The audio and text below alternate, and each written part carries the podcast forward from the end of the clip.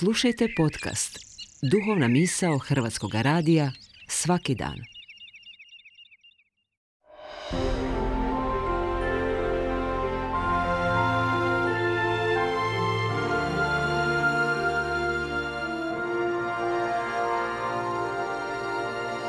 Duhovna misao.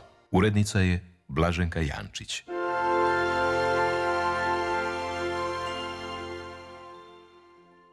Govori Anto Gavrić Dominikanac. Samo jedan pogled i tri riječi bile su dostatne da se život sasvim promijeni. Pogled čija snaga probija ljušturu naše pojavnosti, pogled čija nježnost pokazuje koliko smo važni u očima onoga koji nas ljubi, pogled čija nas oštrina poziva da nadićemo sami sebe. Isus, Bog s nama, drugačije gleda na ljude oko sebe, pogledom koji ne prezire, ne prekorava, ne odbacuje, pogledom koji ne sudi i ne osuđuje. Njegov je pogled, pogled prijateljstva i milosrđa. Isusov pogled potpuno je promijenio život Mateju Cariniku, koji je zbog svoje nečasne službe bio isključen iz zajednice. No nema toliko guste magle da bi zaustavila prodor Kristova svjetla i spriječila djelovanje njegova milosrđa. Jedan pogled i tri riječi. Tri riječi koje su tako snažno odjeknule u carinarnici u Kafarnaumu, gradu svakojake trgovine, ali i svakojake bijede tri riječi upućene jednom od najomraženijih ljudi u židovskom društvu, cariniku, porezniku, koji ne samo da surađuje s rimskim okupatorom, nego je često i osumnjičen za korupciju. Tri riječi koje remete ustaljenost svakodnevna života i otvaraju put prema novoj avanturi. Pođi za mnom. I Matej ostavlja svoju carinarnicu, ustaje i ide za Isusom. Opisujući svoj poziv, Matej je vrlo suzdržan. Zgodu opisuje s nekoliko riječi je vrlo neutralno. Govoreći o sebi, piše on.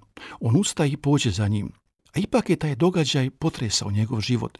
Mogao je i reći na koji način, no razumljivo je da Matej šuti. Čemu opisivati svoje stanje?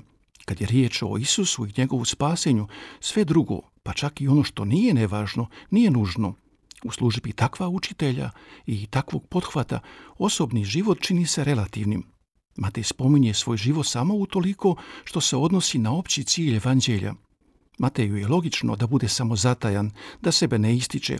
Kad Bog ulazi u život ljudi, kad Bog poziva ljude da sudjeluju njegovu pothvatu, dično je već samo biti u njegovoj službi, čak i u zabačenu kutu, najskromniji, najnepoznatiji, najtiši, ali u službi Kristova evanđelja.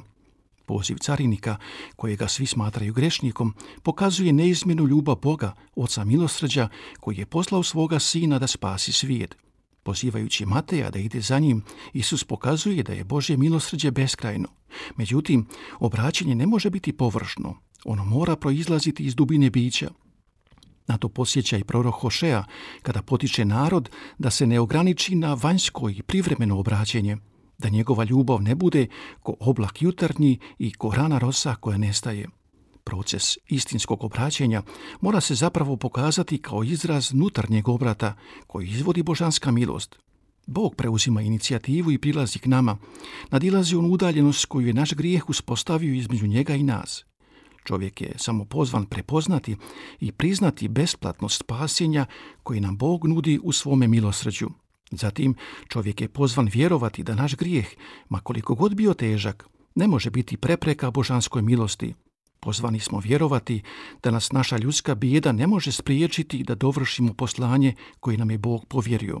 Ne treba zdravima liječnika nego bolesnima. Hajdete i proučite što znači milosrđem je milo ne žrtva, da ne dođeš zvati pravednike nego grešnike, govori Isus u evanđelju. Upečatilj je stoga primjer Mateja Carinika – Bog nas poziva na čin vjere u snagu njegova milosrđa u našemu životu, koliko god nam se činilo da ga nismo dostojni.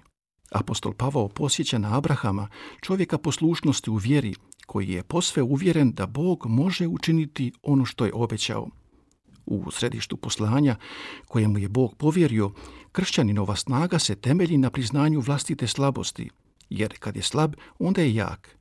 Tek kad prihvatimo svoju krhkost, Sigurni smo da nećemo postavljati nikakvu prepreku djelovanju božanske milosti u nama, a to počinje prihvaćanjem da nismo savršeni, da smo grešni. Jer kako snaga božanskog milosrđa može djelovati u srcu koji ne želi vidjeti svoju osrednjost? Kako će Bog iskazati milosrđe onomu tko misli da mu to ne treba? Nisam te dostojan, ali trebam te, Bože moj.